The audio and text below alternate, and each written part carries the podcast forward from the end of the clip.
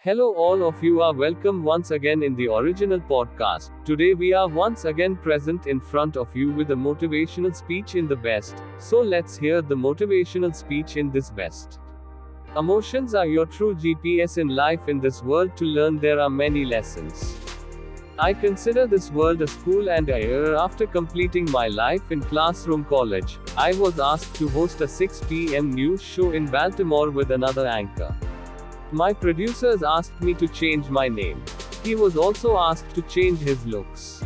But the worst part was that I found it difficult to read the sufferings of others in the form of news. I could not stick to the script. I was taken back in 8 months, but since there was a contract, they gave me a talk show instead of being fired. When I got that show, I felt that I have come home. When you start doing what you really want to do, then everything seems right. Every day is like a bonus regardless of the money. Emotions are indeed the true GPS guiding you in life. Your emotionally guiding system will tell you when and what you want to do and what not to do. The way is to put your ego away and start listening to your mind. Every right decision in my life has come from within me.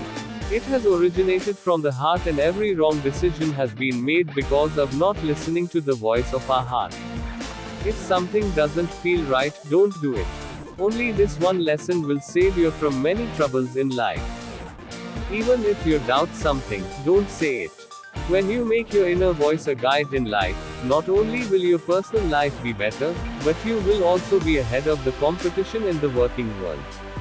Daniel Pink, the bestseller, writes in his book A Whole New Mind that we are entering a new era.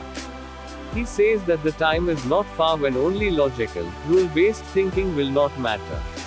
Empathy, happiness, purpose, and intrinsic characteristics will prove to be excellent values.